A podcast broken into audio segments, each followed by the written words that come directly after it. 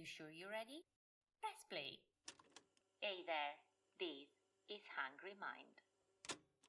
Hey there, questo episodio include contenuti sulla salute mentale.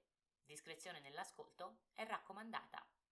Se voi o qualcuno a voi vicino avesse bisogno, trovate utili risorse e più informazioni su come avere accesso a professionisti del settore nelle note del podcast o negli highlights dell'account Instagram di Hungry Mind at This is Hungry Mind.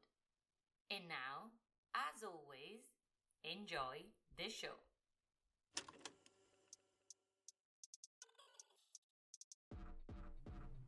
da un fenomeno esponenziale, no? Riparti da te. Io chi sono? È una domanda esistenziale. Io su questa cosa vengo attaccato tantissimo. Devi trovarmi un dottore. Un dottore della testa. Perché si è creato una sorta di effetto valanga.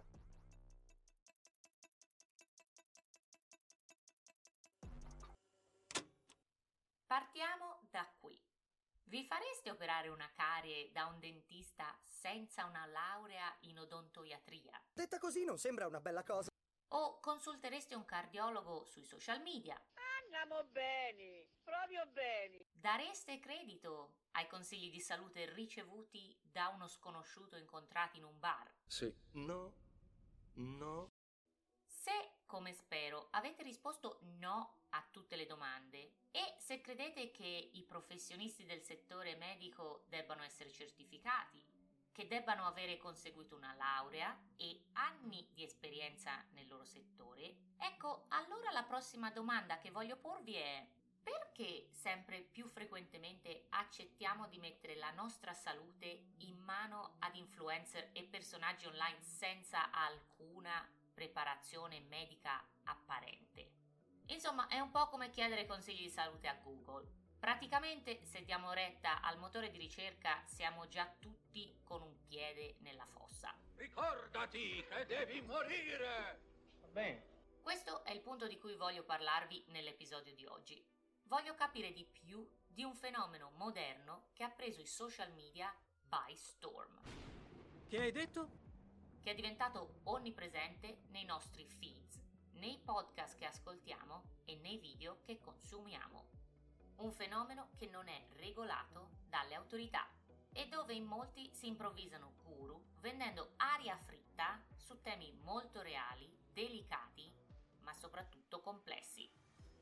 Vedremo come la maggior parte di noi voglia prendersi cura di sé. Vogliamo sentirci bene con noi stessi, ma forse stiamo usando i mezzi sbagliati. E forse, proprio come cercare i nostri sintomi su Google non è poi una grande idea, ecco, anche i social media sembrano volerci dire che non stiamo bene per niente. Per questo oggi voglio esplorare e fare un po' di chiarezza su come il mondo del benessere digitale ci faccia stare male. E se la tua ansia che ti fa sentire bloccata e sopraffatta diventasse la tua più grande alleata? Sì, mi hai sentito bene. Vuoi sapere cosa funziona davvero per vincere la tua ansia? Attenzione, l'ansia è un'emozione. Io su questa cosa vengo attaccato tantissimo. Non credere a chi ti dice che è una patologia. Se stai cercando di guarire delle ferite del tuo cuore relative a relazioni del tuo passato, ti spiego perché questa settimana è il momento perfetto per farlo. L'universo saprà cosa fare. Fammi sapere nei commenti dopo che hai fatto l'esercizio. Almeno aspetta 7 giorni o 21 giorni, a seconda di quanto è forte questo rapporto, questo legame e fammi sapere nei commenti cosa è successo. Forse ve ne siete accorti anche voi, ma se ascoltiamo questi cosiddetti life coaches, viene fuori che siamo tutti ansiosi, stressati, depressi e le nostre relazioni sono tutte tossiche. Oh, è, è, è fantastico! Chiedete a Google Google Trends questa volta. E il motore di ricerca vi mostrerà come il volume di ricerche legate al benessere stiano aumentando anno dopo anno. Come si spiega? Si spiega aprendo i social media. Fateci caso. Scroll dopo scroll, Instagram, YouTube, TikTok ci presentano post piuttosto banali di pseudo-psicologia e pubblicati dagli utenti, come dire, più improbabili Potrebbe esservi capitato che la collega del marketing abbia iniziato un suo canale su come connettere mente e corpo. Avete ritrovato il vecchio compagno di ingegneria, ma ora dà consigli online su come manifestare i vostri desideri più folli in solo una settimana. La vostra insegnante di yoga, tra un ritiro di purificazione e una cerimonia per la luna piena, sembra improvvisamente essere diventata una nutrizionista fai da te e pubblica ricette per combattere lo stress quotidiano. Mentre il nuovo istruttore di spinning posta frasi ispirazionali su come vivere la vita a pieno. Vi suona familiare? A me mi sembra di aver ascoltato una follia, scusa. A quanto pare viviamo in un momento storico digitale dove il benessere, in ogni sua forma, è stato commercializzato ed è diventato di dominio pubblico di chiunque abbia un account social. A me mi pare una stronzata! Con benessere intendo il mondo del wellness, una cosiddetta catch-all word, ovvero una parola vaga che include dall'attività fisica alla salute mentale, alla nutrizione, alla meditazione, da prodotti per il corpo e trattamenti di bellezza a autoaiuto e miglioramento del sé. Ecco, questa industria, perché di quello si tratta, è un colosso. È un business che nel 2022 a livello mondiale, secondo l'ultima stima di Bloomberg, vale 5.6 triliardi di dollari. No, però... Per mettervela giù più chiara, è più grande dell'economia della Germania. Sei sicurissima? Certo che sono sicurissima. E se parliamo del mercato italiano, i dati di Euromonitor indicano che il mondo della bellezza e della cura della persona solo nel 2020 valeva oltre 10 miliardi di dollari. Ah, questo è interessante pure. Ecco, ma mi sento di voler specificare che quando parliamo del mondo del benessere digitale, ecco, questo ha delle regole tutte sue. È un mondo dove bellissime e bellissimi influencers snocciolano i loro segreti per diventare, beh, belli e di successo come loro. Tips, hacks e tutto ciò che non sapevate di dover sapere vi verrà rivelato in un nuovo video o in un post da migliaia di likes e shares. Ciao guys! Tra immersioni in acque gelate, mangiare organico ma ricordarsi di digiunare ogni giorno, andare a ritiri yoga e meditare, prendersi cura del nostro inner child, fare esercizio fisico per 5 ore a settimana e in tutto questo ricordarsi di riposare come un santo. Ecco, in questa centrifuga di contenuti, in questa cacofonia di voci, la mia domanda è: ma da quando stare bene è diventato così estenuante? Da quando il benessere fisico, mentale, è diventato un lavoro a tempo pieno, che poi anche riuscissi a fare tutto e al tempo stesso mantenere una vita sociale e un lavoro. Per quanto tempo potrei mantenere questo ritmo? Per questo il concetto di benessere mi infastidisce. Presuppone un obiettivo di perfezione impossibile da raggiungere. Non c'è verso, sono già indietro, non, non riuscirò mai a recuperare.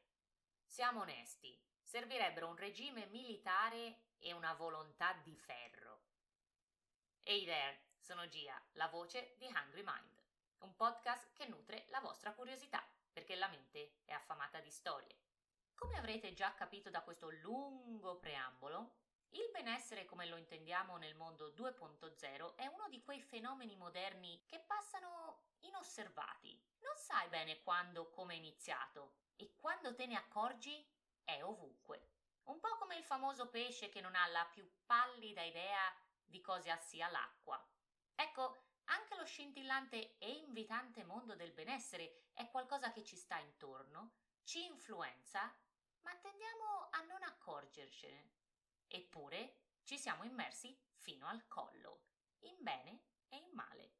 Ed infatti potremmo benissimo dire che questa storia mi ha risucchiata, perché mentre ricercavo questa strana accozzaglia di consigli, prodotti di dubbia efficacia e buzzwords, mi sono cacciata nella tana del bianconiglio del wellness. Vedrai quanto è profonda la tana del bianconiglio.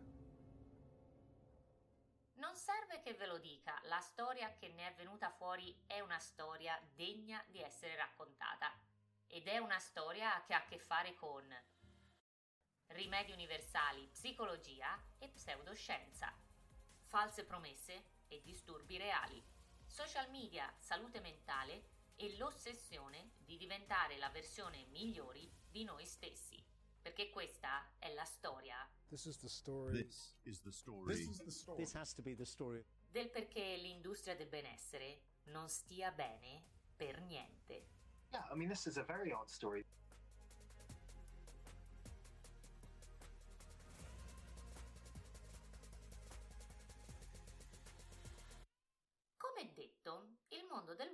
È un universo molto vasto e che include molte categorie di benessere e per ogni categoria ci sono quelli che potremmo chiamare trends. Al punto che nel 2019 il New Scientist, un riconosciuto magazine di divulgazione scientifica, si è preso la briga di fare chiarezza proprio su questi trends di benessere, per evitare che la gente seguisse consigli che non hanno niente a che fare con la salute scienza. Trovate il link nelle note dell'episodio. Così vi fate due risate con la lista di trends e miti sulla salute più assurdi che si possano trovare. Questa ossessione o confusione, potremmo dire, con lo star bene si è infiltrata in ogni aspetto della nostra routine quotidiana, da cosa mangiamo a come dormiamo, addirittura a come facciamo sesso. Ecco, nonostante questo marasma di consigli indesiderati, il trend che più mi ha colpita è quello della salute mentale ed è quello su cui mi sono voluta concentrare. Oggi più che mai siamo tantissimi online, tantissimi e tantissime a parlare del- della propria professionalità in quelli che sono i settori più, più disparati, no? E in questo caso stiamo parlando della salute mentale, del self-care, della crescita personale, della psicologia. Quello che è accaduto e sta accadendo ed è un fenomeno esponenziale, no? Perché si è creato una sorta di effetto valanga, per cui più aumentano le persone che lo fanno, più si crea anche competizione, no? La voce che avete appena ascoltato è di Andrea Botti, psicologo accreditato all'Albo degli Psicologi della Lombardia 16433, pratico l'attività di psicoterapia da quasi dieci anni e dal 2019 ho un canale Instagram PsychoExplorer dove diffondo informazioni nel campo della salute mentale in modo semplice nel rispetto della deontologia professionale. Pronti con queste interviste? Grazie per l'invito. perché in pieno stile Hungry Mind, dove consumes content responsibly è la regola, per evitare di diventare io stessa parte di questa cacofonia, ho pensato di invitare un esperto per aiutarmi a navigare un argomento delicato come il mondo della salute e della terapia digitale. Andrea infatti è un ottimo esempio che dimostra che per quanti influencers improvvisati terapisti e life coaches della domenica ci siano, sono sempre di più gli psicologi che hanno abbracciato i social media in modo professionale per demistificare la disinformazione e la confusione creata da miriadi di post e reels online. Insieme abbiamo discusso più in dettaglio il fenomeno di come la terapia, soprattutto negli ultimi anni, sia stata sdoganata diventando un argomento di conversazione dove lo stigma sta lentamente scomparendo. Ah, bene. Possiamo dire che la terapia è diventata mainstream. Un fenomeno amplificato dal Covid che ci ha spinti a prestare più attenzione al nostro stato di salute fisico e mentale. Ma questo desiderio, immagino genuino, di voler prendersi cura di se stessi è presto diventato terreno fertile per il marketing del business del benessere e più in particolare per vendere prodotti, servizi, più o meno qualsiasi cosa, really. Non basta più non essere malati, bisogna fare di più, sempre di più. E se qualcuno promette di cambiarvi la vita, you listen, right? È questo che l'industria del benessere ha fatto per decenni, per venderci, che so, la keto diet, un facial per rimanere giovani per sempre, vitamine, libri di self-help, un nuovo regime fisico dalla zumba al più moderno CrossFit, really you name it. qualsiasi cosa sia, promette di renderci migliori in un modo o nell'altro. Aspiriamo a raggiungere corpi scolpiti o la calma e la pace interiore di un monaco buddista.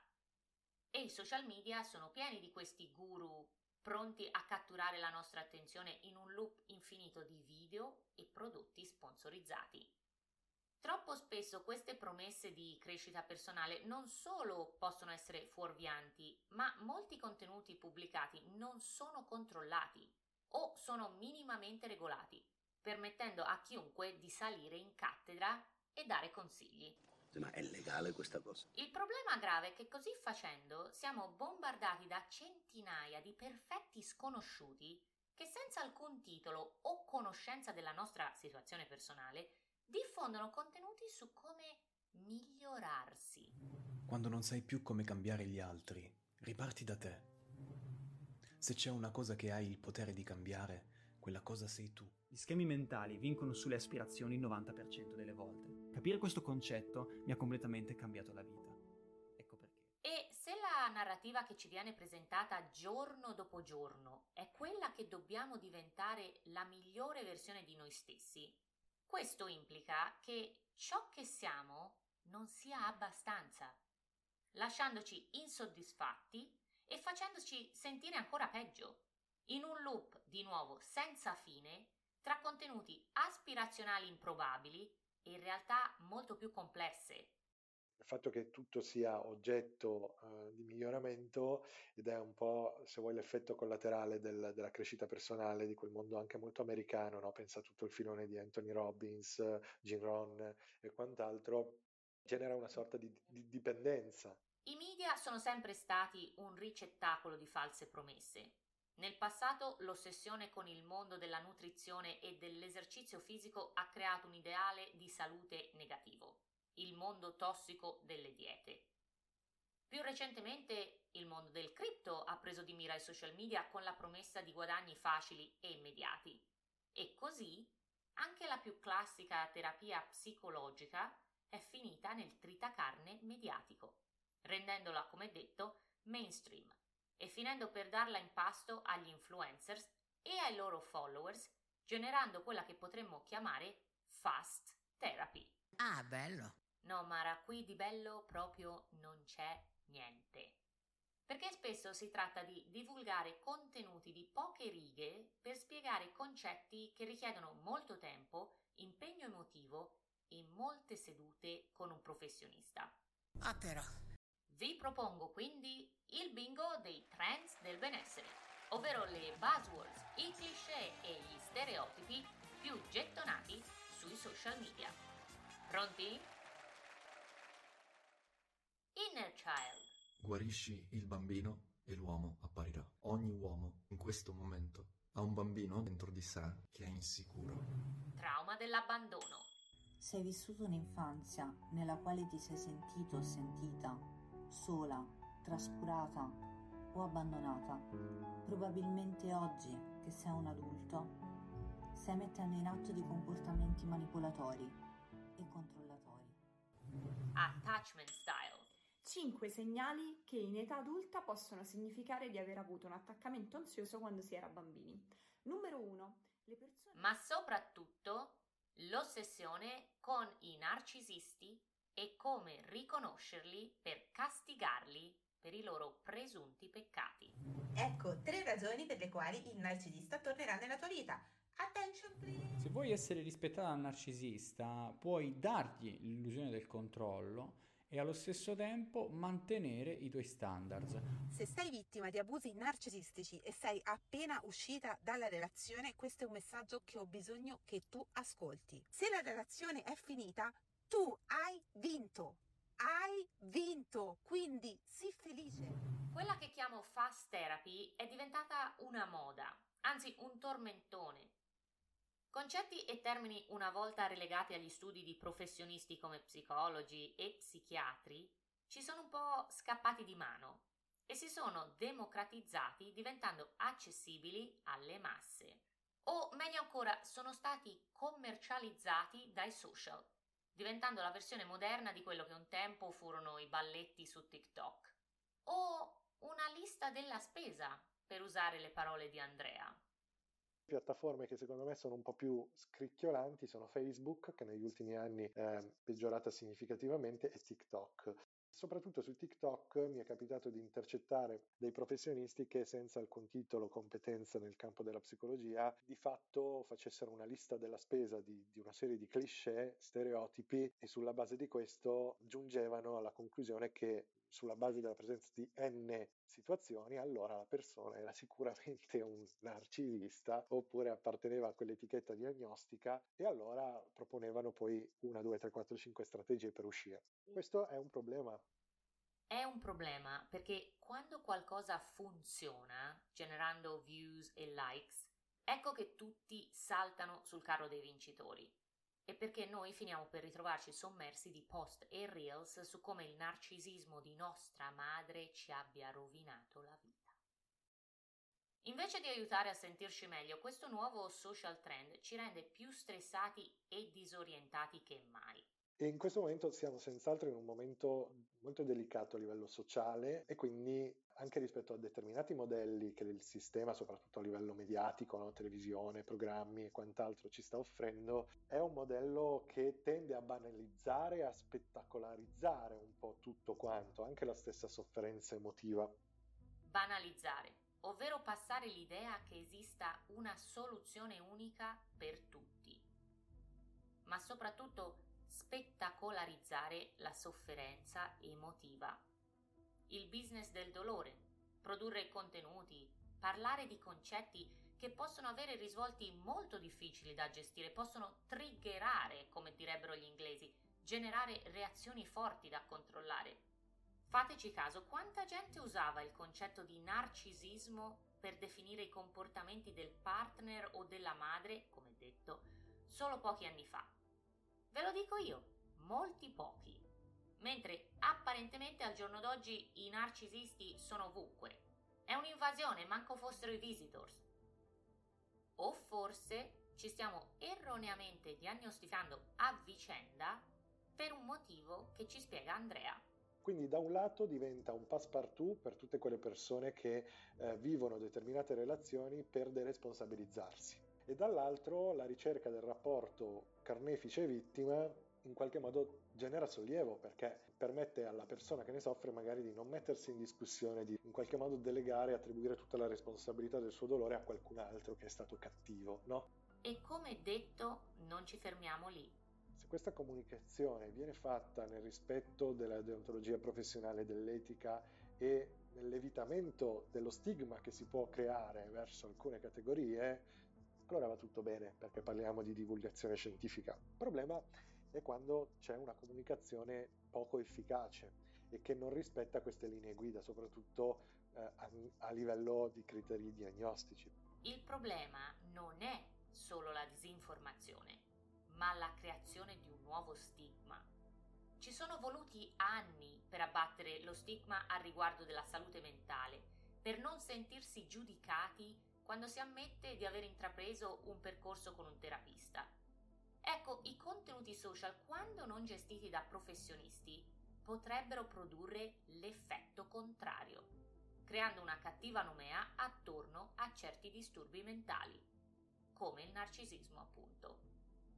Nomea che potrebbe portare coloro che sono afflitti da questi disturbi mentali a sentirsi giudicati Cosa vuol dire? Che la persona che soffre di disturbo narcisistico non sta scegliendo di soffrire di disturbo narcisistico, ma è la sua fragilità emotiva, è la sua condizione psicopatologica. Dall'altra parte la persona che può avere invece una tendenza alla dipendenza affettiva ha delle altre fragilità rispetto a quelle che possono essere stati degli stili di attaccamento di un certo tipo e delle esperienze affettive familiari di un certo tipo che possono facilitare poi la ripetizione di alcuni pattern affettivi e che trovano questo incastro tossico in queste due polarizzazioni, polarità che si verificano in questa tipologia delle relazioni. E, e quindi quello che purtroppo oggi si è venuto a creare è proprio uno stigma verso le persone che soffrono di disturbo narcisistico di personalità. Qualche domanda? E allora che si fa per capirci di più? Il problema è che la terapia più classica, dove questi e molti altri concetti potrebbero venire affrontati in modo corretto, sicuro, perché guidati da un professionista, ecco, la terapia non è una passeggiata e sicuramente non offre scorciatoie. Così io ho soltanto l'appuntamento con lo psichiatra. Oh, vai dallo psichiatra. Sì, da 15 anni soli. Da 15 anni? Sì, gli concedo un altro anno, poi vado a Lourdes. Oh. Ma soprattutto non è sempre alla portata di tutti. E allora l'autoaiuto online potrebbe sembrare una valida alternativa.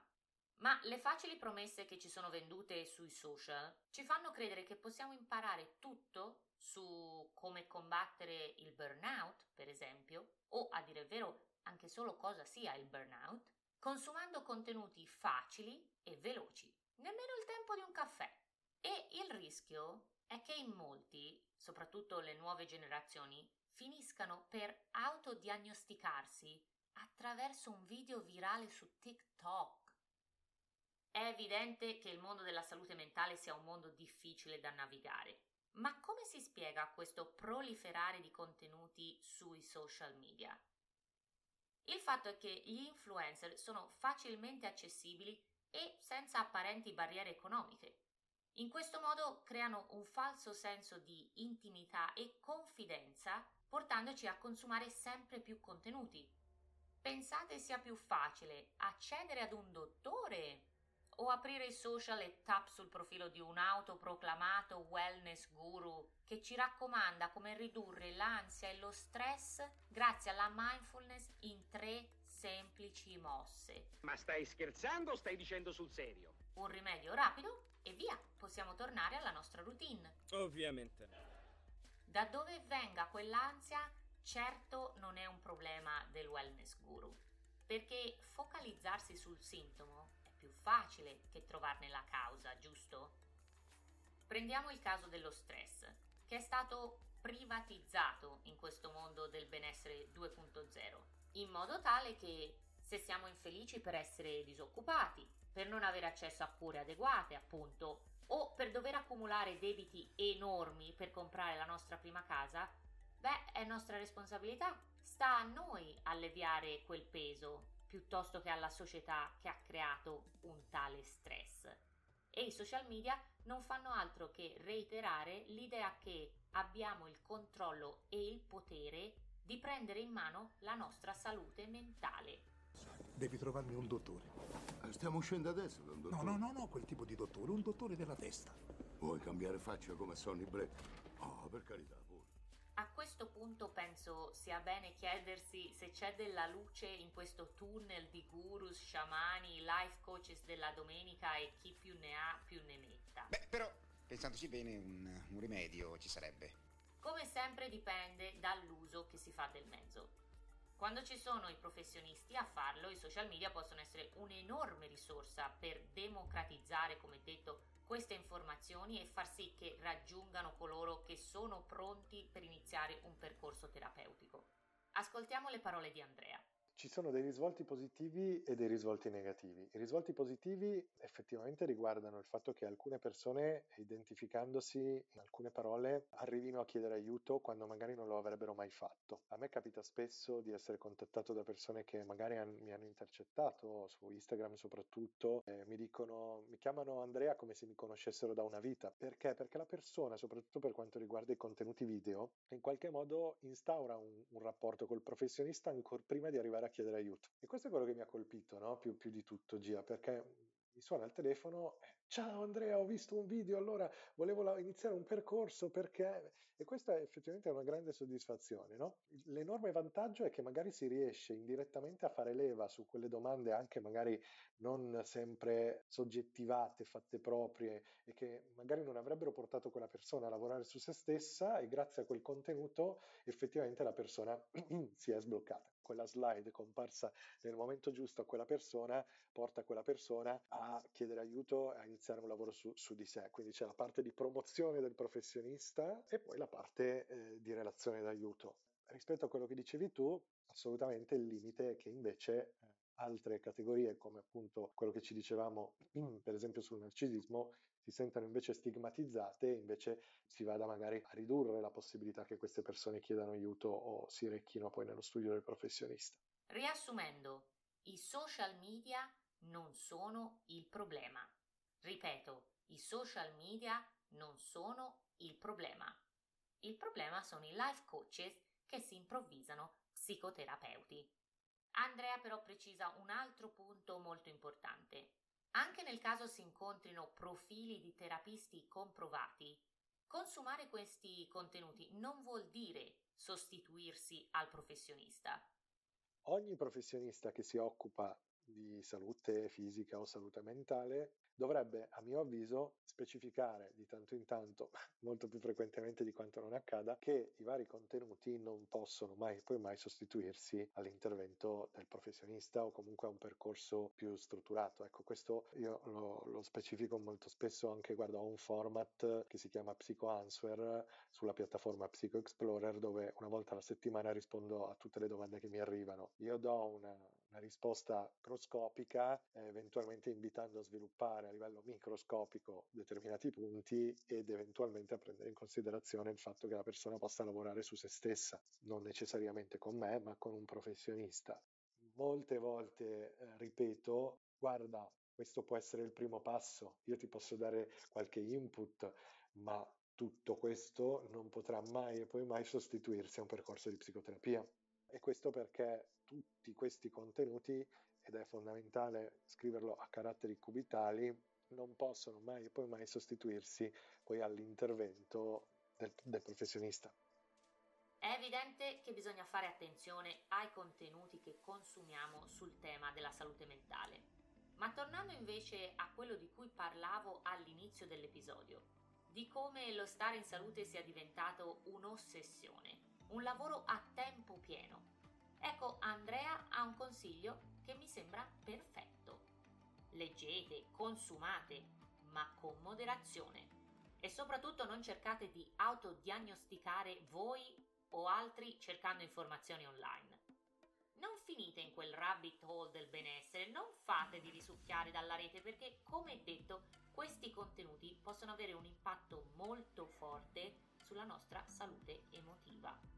Quindi il tempo da dedicare alla cura di sé e al fatto che non diventi in qualche modo un'ossessione, eh, senz'altro è bene che non lo diventi, no? quindi l'idea è l'eccesso di informazione può diventare pericoloso se non gestito, perché mentre un professionista può accedere a quelle informazioni ma è in grado di governarle, una persona che non ha competenza in quel settore può trovare ormai tutto su Google, ma eh, non avendo la, la, quella competenza che si forma nell'economia di anni di studio e di lavoro, non riesce a usare quelle informazioni, no? che è un po' il classico, se cerco su Google che ho mal di gola ho il tumore, no? l'idea è un po' la stessa cosa. Quindi il fatto è che la persona, non per limiti cognitivi o altro, ma semplicemente perché non è il suo lavoro, eh, accede a delle informazioni e non riesce poi a gestirle. Quindi mh, mm, occhio nell'eccesso di informazione, oggi si parla di FOMO, no? Fear of Missing Out, cioè la paura di restare tagliati fuori da una fetta di informazioni, si può verificare su ogni livello dell'informazione. Eh, l'idea è leggete ma con moderazione e qualsiasi dubbio confrontatevi con il professionista di riferimento.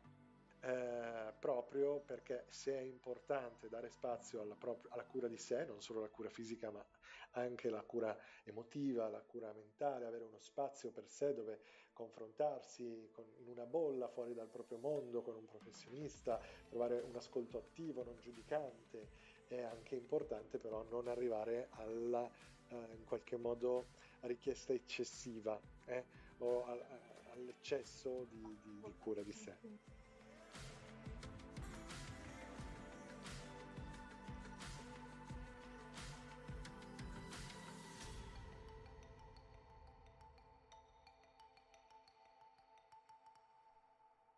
So voi, ma dopo aver parlato con Andrea una visione meno negativa del mondo del benessere 2.0, soprattutto pensando a come i contenuti da lui pubblicati abbiano aiutato alcuni dei suoi followers ad intraprendere un percorso terapeutico. Voglio anche pensare che i non professionisti, i life coaches, guru, sciamani che popolano i nostri feeds, ecco, in molti siano stati loro stessi esposti ad esperienze difficili e che in origine sia stato questo a spingerli e spingerle a condividere la loro storia e successivamente i loro consigli, volendo in qualche modo aiutare gli altri sulla base di ciò che è capitato loro. Il classico se ce l'ho fatta io, ce la puoi fare anche tu.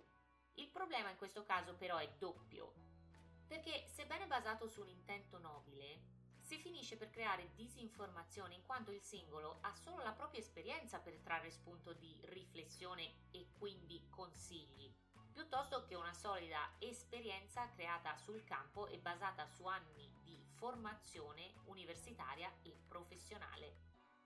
E perché troppo spesso finiamo per essere sommersi dalla cosiddetta positività tossica, ovvero l'idea secondo cui quello che non ci uccide ci rafforza, che è un messaggio molto pericoloso, perché sminuisce la gravità di certe patologie e sintomi, portando molti di noi a riconsiderare l'idea di rivolgerci ad un professionista, a pensare di poter gestire da soli situazioni che invece necessitano l'attenzione da parte dei professionisti. E quindi, come possiamo gestire il nostro intake, il nostro consumo digitale in modo corretto e sano quando si parla di salute mentale e più in generale di benessere online? Come regola generale, ogni volta che incontrate un profilo online che tratta di migliorare se stessi, psicologia o più in generale self-care, controllate la fonte, chi sta dietro a tali raccomandazioni. Se nella loro bio si definiscono life coach, io prenderei tutto quello che pubblicano con le pinze e in ogni caso chiederei quali certificazioni hanno conseguito per dare consigli di vita o di salute ad altri. In caso abbiate bisogno urgente di parlare con qualcuno, il sito Niente Paura fornisce una lista di numeri verdi tra cui supporto psicologico. Lo trovate a nientepaura.info. Se questo episodio di Hungry Mind ha stuzzicato la vostra curiosità e volete approfondire l'argomento con lo psicoterapeuta Andrea Botti, che come detto ha gentilmente dedicato il suo tempo per questo episodio, lo trovate su Instagram at Psycho Explorer. Grazie ancora Andrea. And uh, if you want to consume content responsibly, come facciamo qui ad Angry Mind, vi ho messo una lista di professionisti del settore che trovate nelle note di questo episodio, in particolare tre profili italiani e tre inglesi, per accedere a questi contenuti in maniera sicura e informata. Se certi contenuti risuonano più di altri con ciò che sentite o state passando, la raccomandazione è di prendere nota e considerare la possibilità di contattare un professionista per discutere quali opzioni siano disponibili e meglio si adattino ai vostri bisogni. Però non esagerate con questi contenuti perché, come spiegato da Andrea, potrebbe essere troppo da gestire da soli, senza una guida creando solo ulteriore confusione.